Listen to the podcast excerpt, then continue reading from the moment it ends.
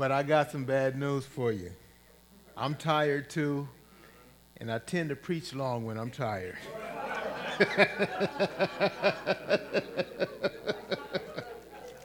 I'm working on that.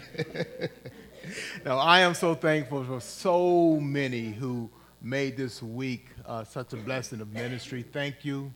Um, I can mention your name. The Lord remembers and rewards everything that's done for His glory, and I'm so thankful for you in that work. Today, we will read Exodus chapter 1 in our reading as we continue on our new series in the book of Exodus. Last week, we started that series with an introduction. Today, we'll start on the literal text, the actual text of chapter 1 this morning. So please turn in your Bibles. If you don't have a Bible of your own, our ushers have Bibles available. Just raise your hand right now. They'll bring a Bible to you that you can use throughout our service. We see those hands. We'll be bringing Bibles. Anybody else? All right. So, Exodus chapter 1. If you don't already know, Exodus is the second book of the Bible, right after Genesis. Genesis has 50 chapters, Exodus has 40. We'll be reading uh, Exodus chapter 1. Let's all stand in respect to the reading of God's word.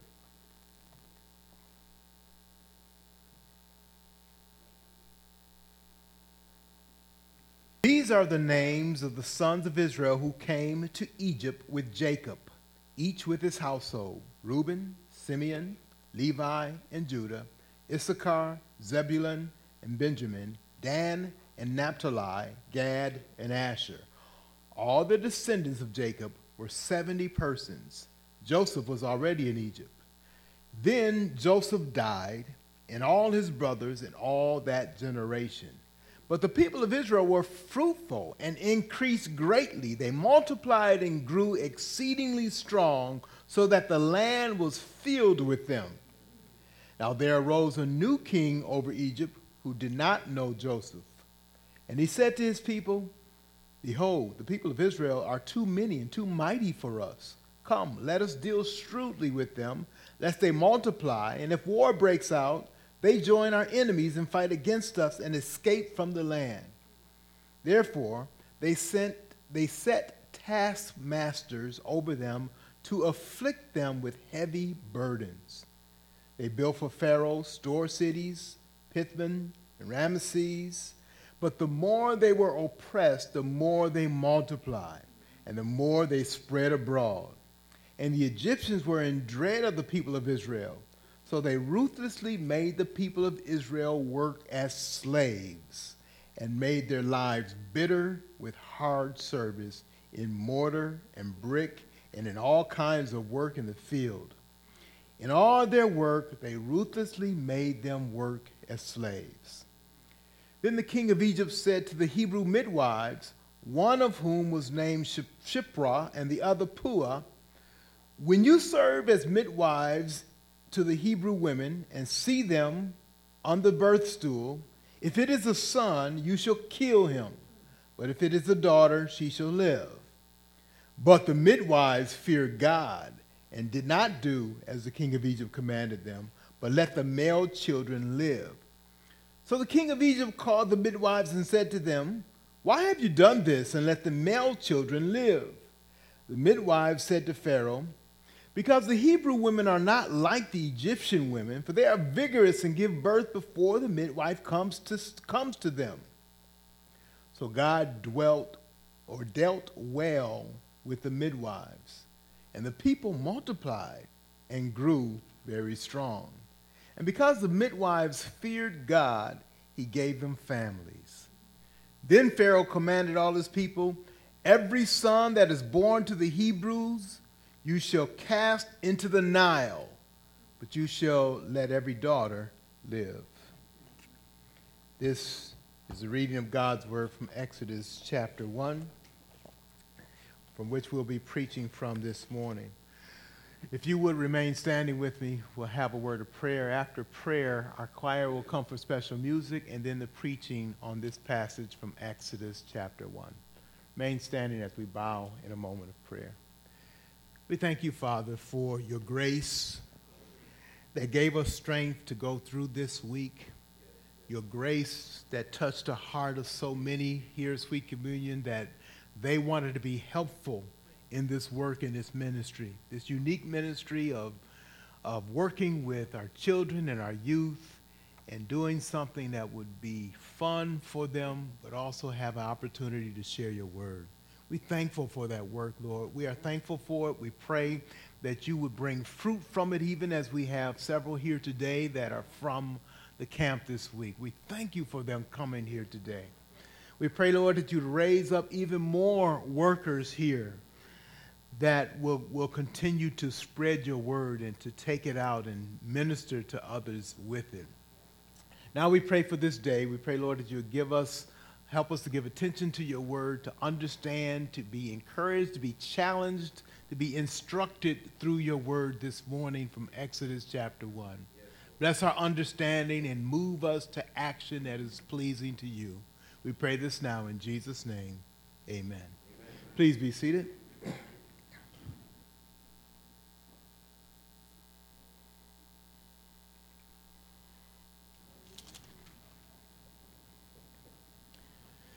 As you listen to the reading of Exodus chapter 1, you can see that there is a cloud over the nation of Israel at this part of their history.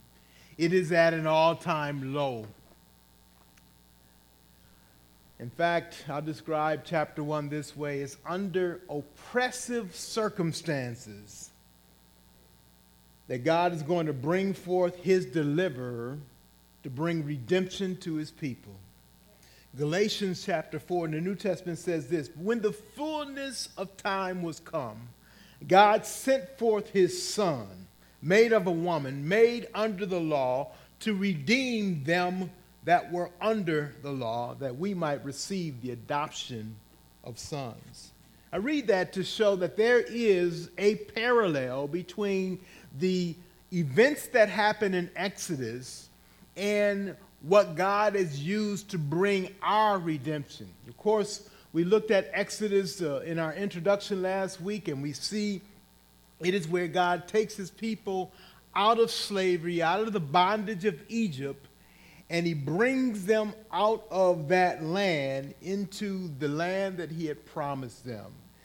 Exodus is a reminder that God keeps his promise. God looks on his people. He sees their burden. He sees their oppression. And he sends a deliverer to save them. And he brings them out of that bondage. So it is a beautiful picture of God's redemption to his oppressed people.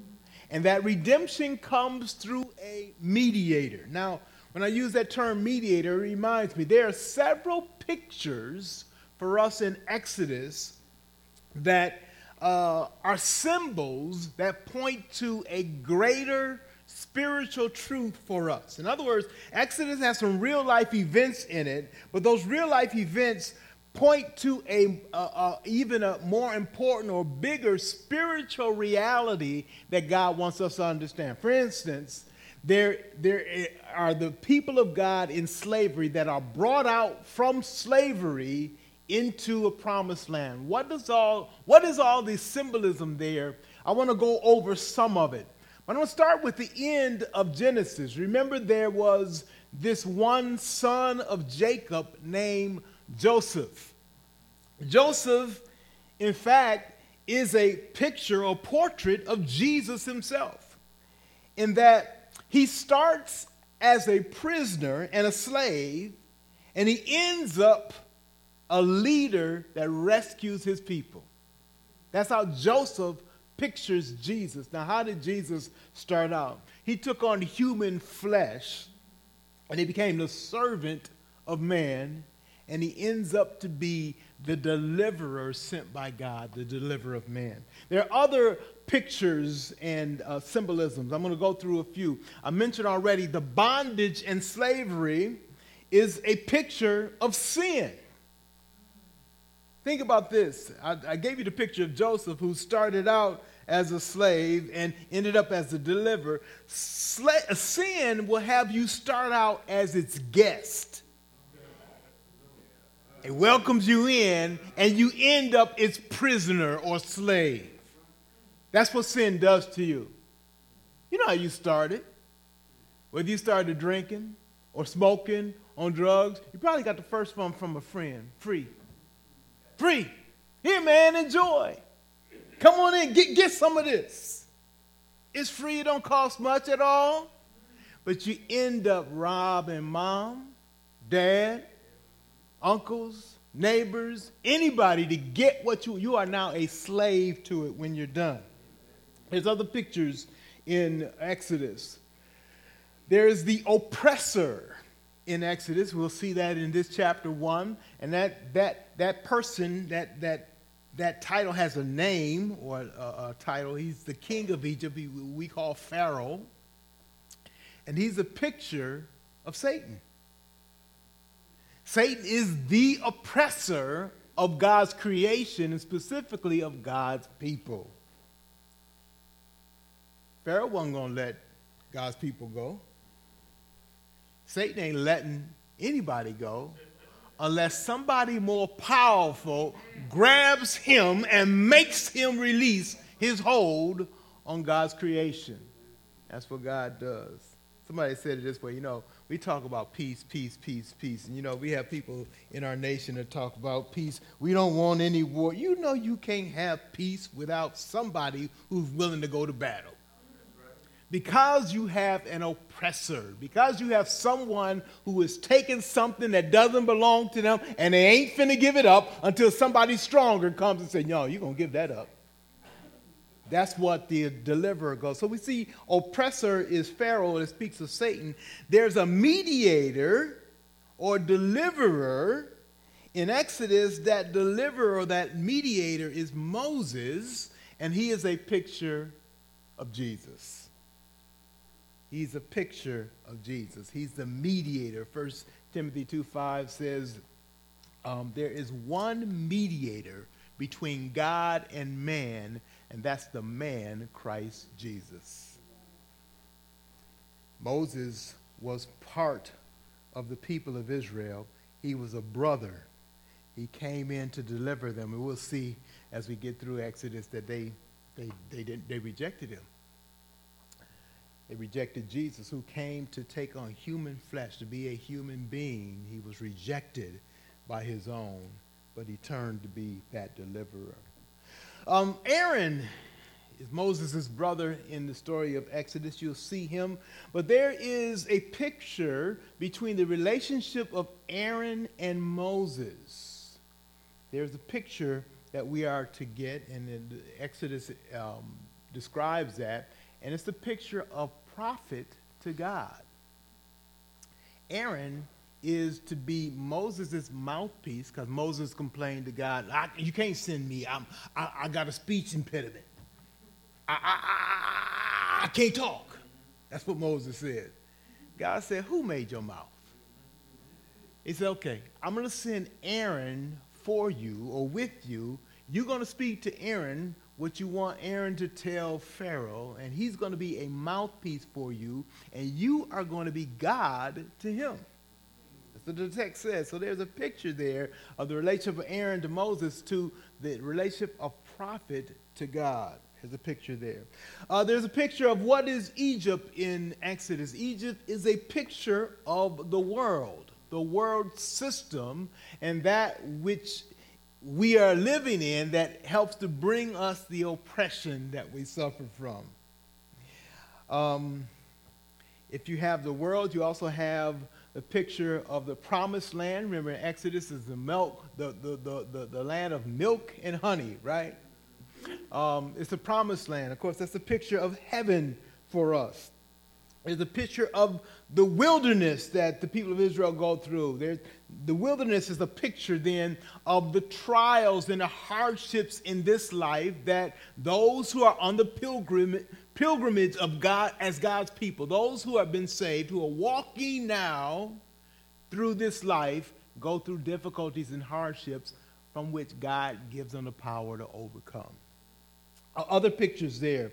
Uh, Israel. Israel is a picture of God's people. They're God's people of the Old Testament. They're picturing the deliverance that God brings to his people, those who trust in Christ. The plagues are pictures in Exodus, the pictures of God's judgment. Um, other pictures, the, the Passover lamb is a picture of Christ himself. Egypt's army cast into the sea. What is that a picture of? It's a picture of Satan and his army thrown into what? Into the lake of fire. So we see pictures there all over. The pillar of cloud and the pillar of fire that lead Israel step by step and day by day is a picture of God's leading, his direction that comes from the Holy Spirit. Um, so many, many pictures um, uh, and, and images for us or symbols for us to understand. God wants us to see this story and he wants us to get the, the truth from this story that he has for us. So let's get right into chapter 1. In verses 1 through 5, we see the scene is set. Uh, Jacob has moved his family to Egypt. That all happened in Genesis. We went through that last week. And God reassures Jacob and tells him to, yes, go ahead, Jacob. Don't be afraid. Move your family to Egypt um, because I will be with you. There's a spiritual lesson there. Um, God sends us, He's with us through thick and thin, through ups and downs, through hardships. And uh, He often will tell us to do things that will bring us into hardship or difficulty. It is not God's purpose to alleviate all hardships from us in this life. In fact, what he does is he uses hardship for, to, to help us grow dependent and to trust in him and to look for his solutions through our hardship. So if you think it's your job to skate around all the hardships in your life, you, you're trying to be God. Trust God. Go in his direction and trust him to give you all that you need to face the challenges that you will face. So he moves Jacob and his entire family. It was, it was interesting. I was listening to our, our number for um, Sunday school this morning. Anybody know what that number was? 75, right. And it tells us here in this text that, that Jacob moved his family. It was 70 people at the time. That didn't include uh, uh, Joseph, who was already in Egypt. And so you can see it's kind of a small group, but they're grown now into an entire nation when we get into uh, Exodus. All right. Eventually, Jacob dies in Egypt, and um, Joseph takes his body back to Canaan, the land of Canaan, and there he is buried in the land of Canaan. I'll give you some references for that. It's Genesis 49, 33, and Genesis 50, verse 4 and 5, and other verses in chapter 50 as well. Um, so that's Jacob. But now Joseph eventually dies in Egypt, and he has his family promise to deliver his bones, his remains, back to Canaan and to take them with them. And uh, we can actually see this carried out. Joseph does this by faith.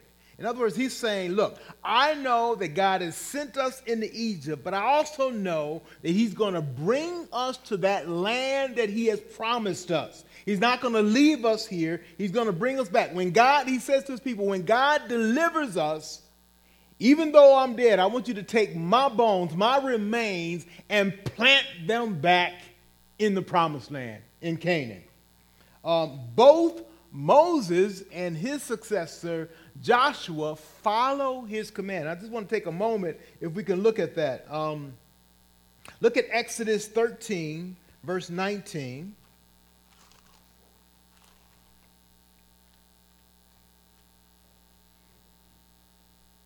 This is Moses leading the people out of Egypt, and this is what he does. It says Moses took the bones of Joseph with him. Joseph with him. But Joseph made his sons of Israel solemnly swear, saying, God will surely visit you, and you should carry up my bones with you from here. I like, it's a couple things I like from that. Joseph shared his faith with his family, knowing what God's promise was. And Moses obeyed that uh, um, command that he had gotten from his forefather, uh, Joseph. I also want you to see, if you turn ahead uh, into Joshua chapter 24, verse 32. Joshua 24, uh, verse 32. I just want you to see this very quickly. it says, As for the bones of Joseph, which the people of Israel brought up from Egypt, they buried them at Shechem in the piece of land that Jacob brought from the sons of Hamor, the, uh, the father of Shechem, for 100 pieces of silver. It became an inheritance of the descendants of Joseph. And so um, there we see that. Um, Joshua, actually, you can read earlier in that chapter, you see Joshua was the one who had those bones delivered. He wanted to complete the command that Joseph had given and that Moses had helped carry out. All right, let's go back to Exodus chapter 1. We see that uh, Joseph dies in Egypt, and in verse 7, e- eventually all of Joseph's generation dies in the land of Egypt. And then something begins to happen.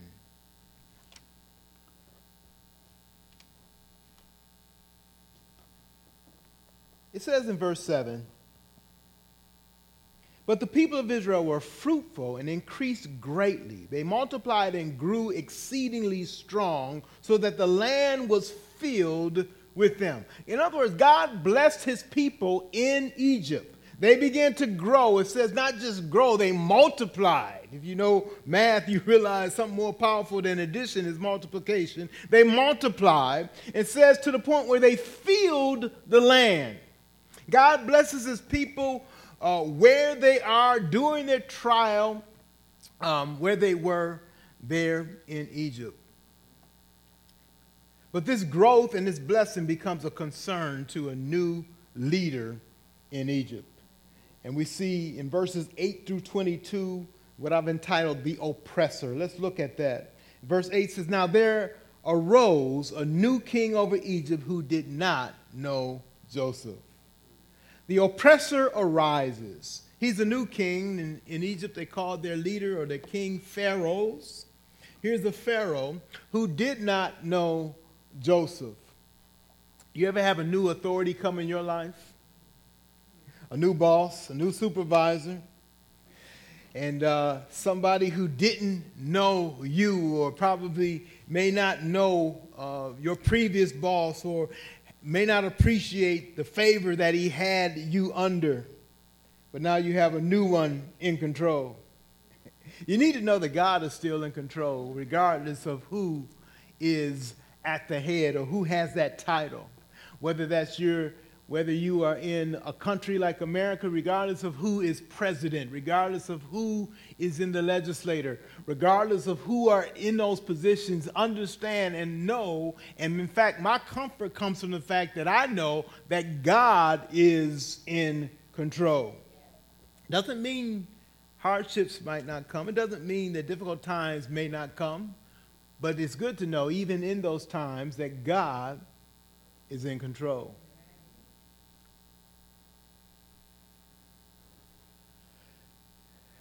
God's going to have a battle with this new king. Because my Bible tells me that he's the Almighty, not the some mighty. And anybody who raises themselves up and wants to go against his purpose and against his will are going to clash with him. Exodus is the video of that clash. We're going to get to see it. We're going to see the details of where a person ends up when they try to battle God. You know, some of us have been that foolish to try to battle God in our lives. In fact, we all started out in that way where we battled God. We just finished the book of Acts and we see an individual named Paul who tried to battle God. And, and Jesus said to him, Paul, it's hard for you to fight against the, the goads, the pointed sticks that are telling you go that direction. In other words, you know, the, the pointed stick is saying, I suggest to you to go that direction. And you can say, well, I don't care what you suggest. I'm going in this direction. Go right ahead. The stick is pointed and saying, You'd be better off going. It's hard to go against me.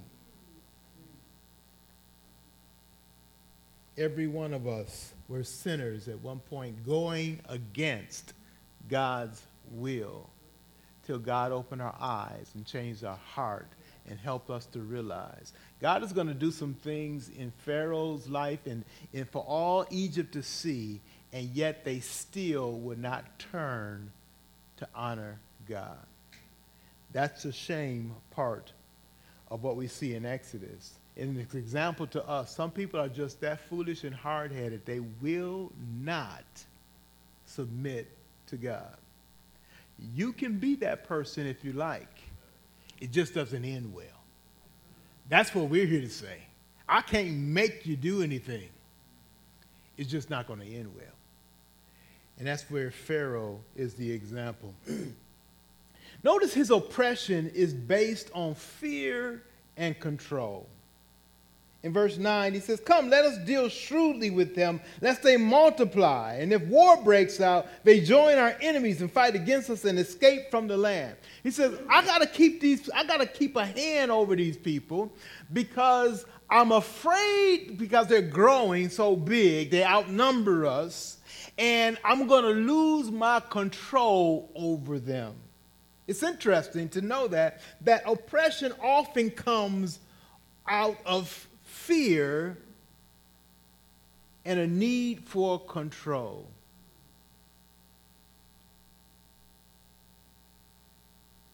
You need to know, first of all, that those who operate from fear and control are working in opposition to God and from a lack of faith.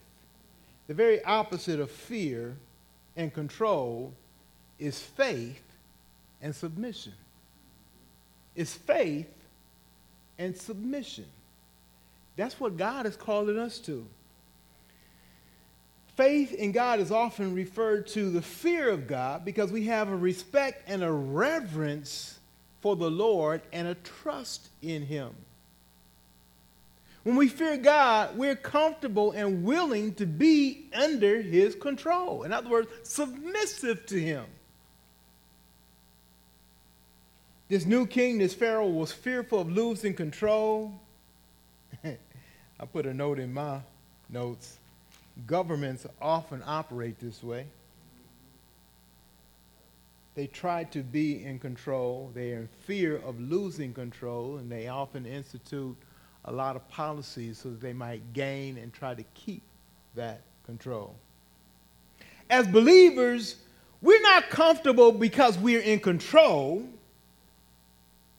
We're comfortable because we know that God is in control and He has established a loving relationship with us.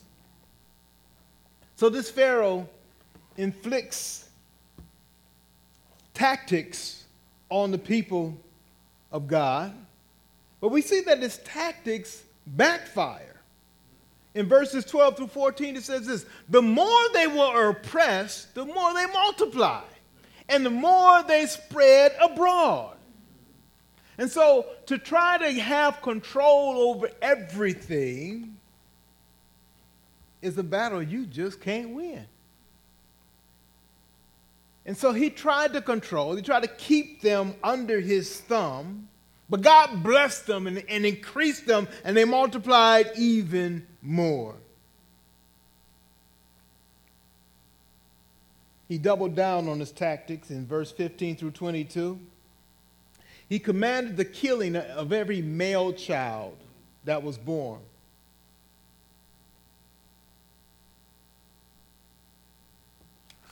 And from this, we see two heroes that emerge.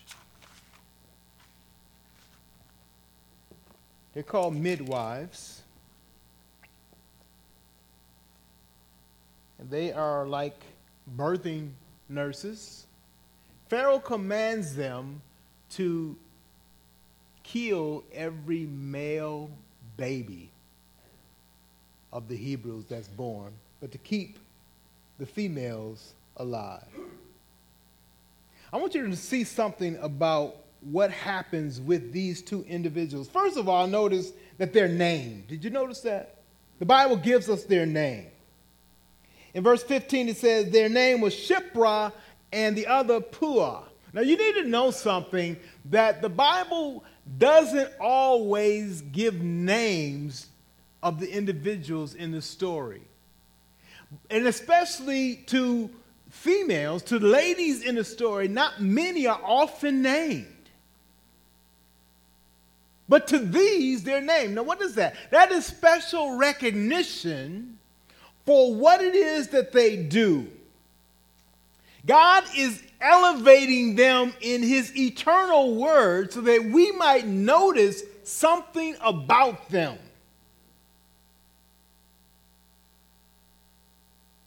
They are applauded. First of all, they fear God more than Pharaoh. And that's what faith does it combats fear. It's not that they had no fear of Pharaoh, because he was large and in charge. He was the biggest one there. He, he had more authority probably than any other kingdom on earth at that time, and he was the king. So they had a, a healthy respect for him, but here's what controlled them they had a more healthy respect and fear and reverence for God than they had for any Pharaoh. And that's what prompted them to right action. Who do you fear? Who do you respect? Who do you honor? When you honor God, that goes over any other fear or respect or honor that you have. And that's the example that these midwives show to us. The other thing they show us is that true faith always comes out in action.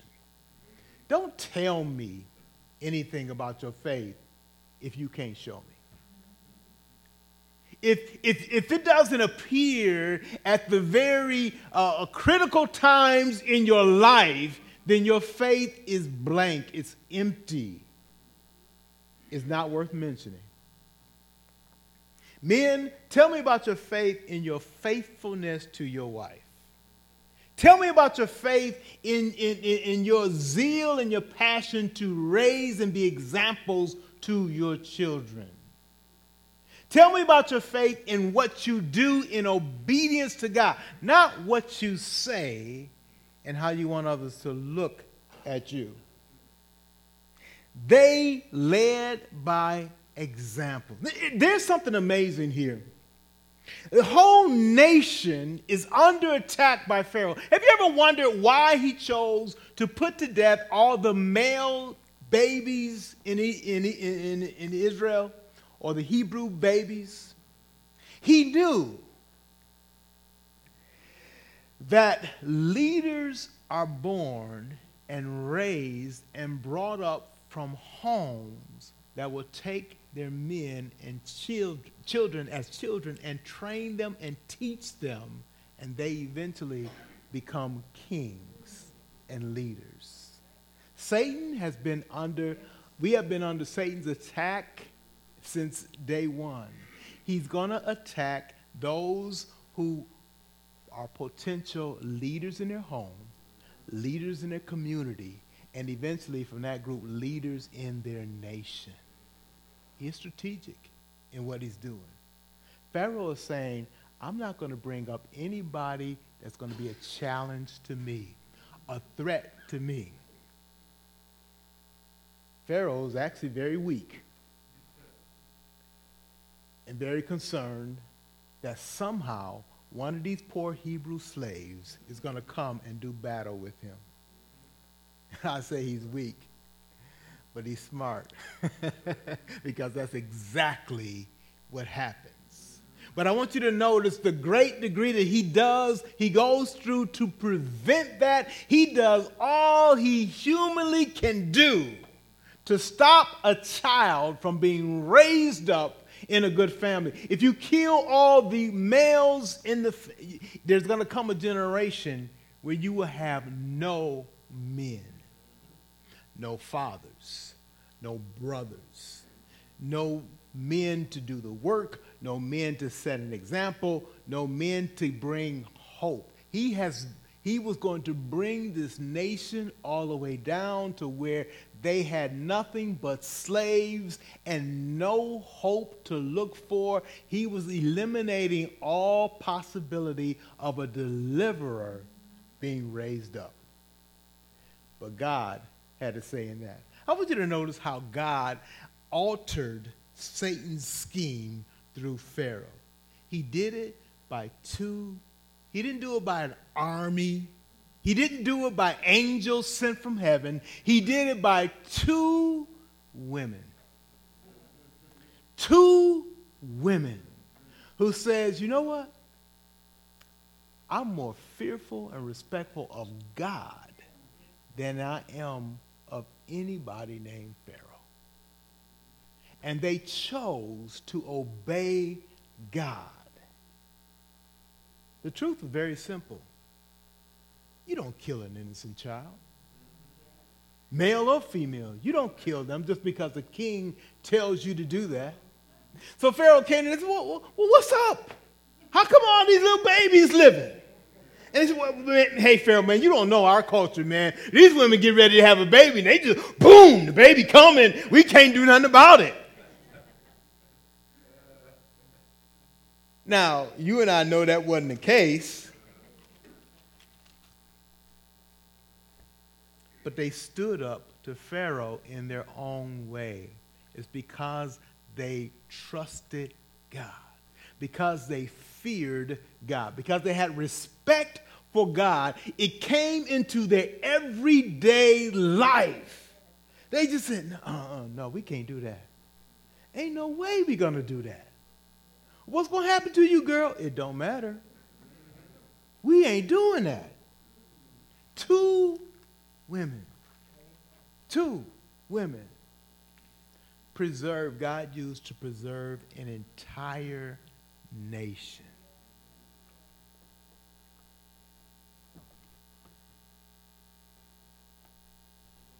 Also, see how Pharaoh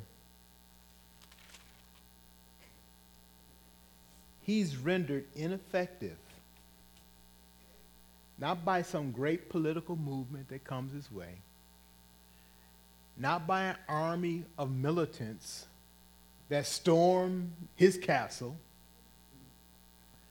not even by a team of legislators who come and infiltrate this nation and turn it around to something else. It's simple. Two women that just say, I'm going to obey God. I want you to see in this whole chapter, God is setting up the scene. It seems like a dismal picture. His, his people have rushed to Egypt to find shelter from, from, from their own land that was in famine, that was back in Joseph's day. And they seem like they got stuck in Egypt. Now they get stuck. God sent them there. And he sent them there for a purpose. 400 years later, they find themselves slaves, hated by the people of their land, and under attack by the highest commanding person in that entire nation. They are doomed.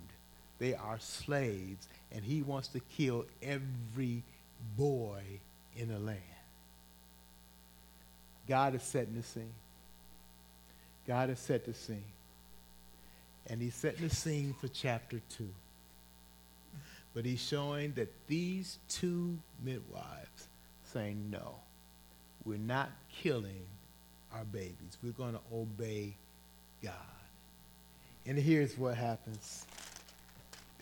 I want you to notice what happens when you take a stand for God. Verse 20. So God dealt well with the midwives and the people multiplied and grew very strong. because of their stand to obey God, it says God dealt well with them. I don't know exactly what he did. Later on in the verse, he says he gave them families, but, but I don't know all that that means. But here's what I do know. When you take a stand for God, yes, there is a threat against you, and there is harm that can come your way, but know that God stands with you. And also know that your mere stand will impact many.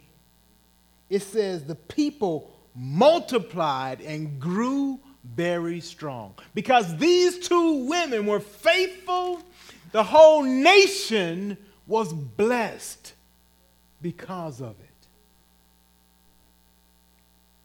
It says in that next verse, verse 21, because the midwives feared God, he gave them families. Notice the power of these two women in the next verse, verse 22. Then Pharaoh commanded all his people. I want you to get, get what it's saying there. Remember what he did? It's like Pharaoh's in his office. Put the midwives on the phone. No, matter, I'm coming right down there, and I'm going to talk to them myself. What's up with y'all? I gave you a direct command to kill all the male babies. What's the end of that? Can you picture Pharaoh walking out of his office? The next thing he does, what does it say? Pharaoh commanded all his people. What does that tell you? He got nowhere with the midwives. He got absolutely nowhere with them, and so he tried to go around them. Well, look, if y'all ain't gonna do what I say, I'm a, I'm a, I'm, I'm a change legislation so that all y'all will carry out what I want y'all to do. Pharaoh commanded all his people, every son that is born to the Hebrews you shall cast into the Nile, but every, excuse me, but you shall let every daughter live. In other words, he had to do an end around around the midwives because they would not change. You see the power they have when they decided to obey God? Even Pharaoh is at a loss. So he takes his power to try to affect the people. And he did it. We're going to see the result of that in the next chapter. Now, I'm sure there were quite a few babies thrown into the Nile. Israel is still going through suffering from this. But I just want you to see God is just setting the scene. He's setting a very dark and dreary scene of his people. They're in a low place. But there is hope because two women decided to be faithful to the God, the father of God of their father Abraham, Isaac, Jacob, and Joseph.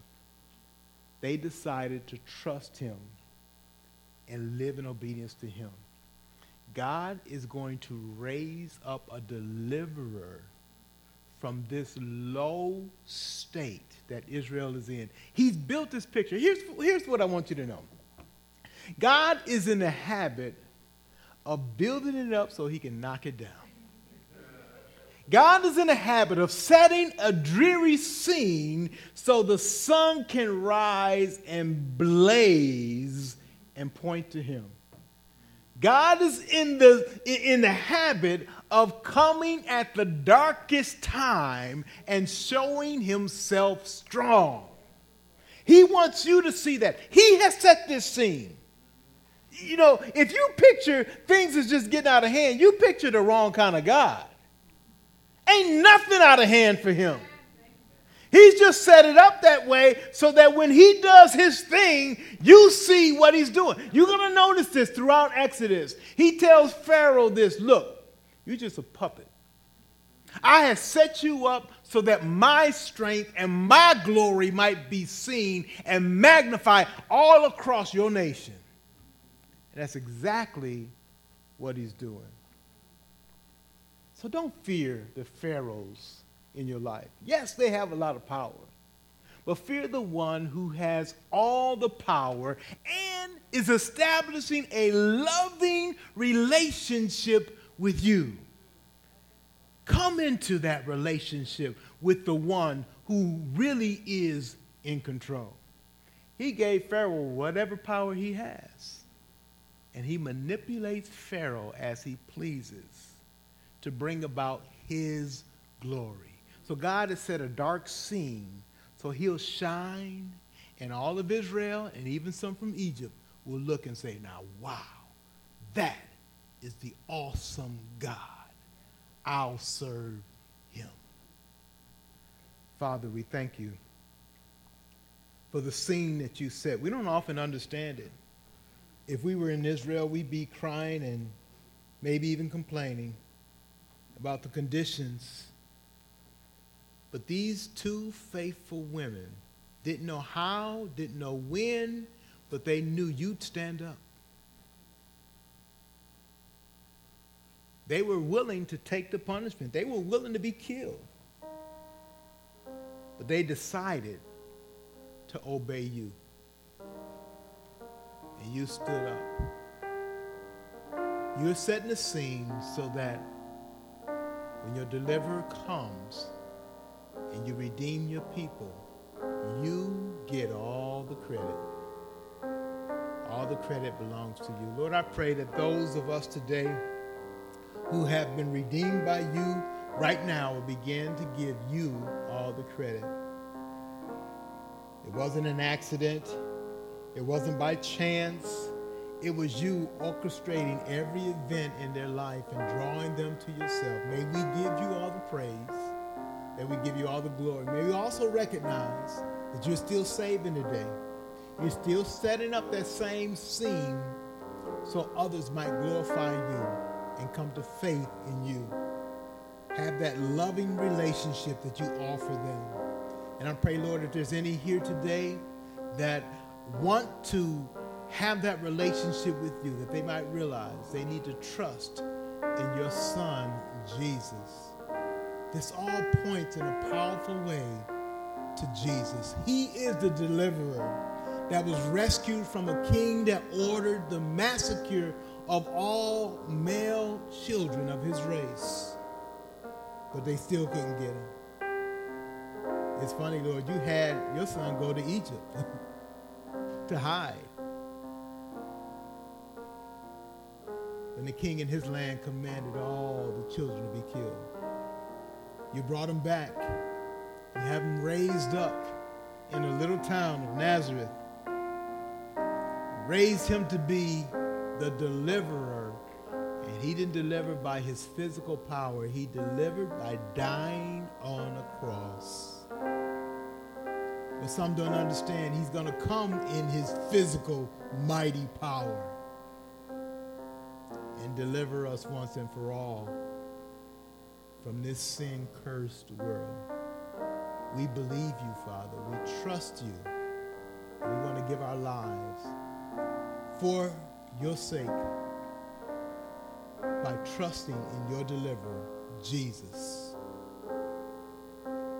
Speak to hearts right now, Lord. They might fall down before Jesus and ask him to be their deliverer, to save them from sin.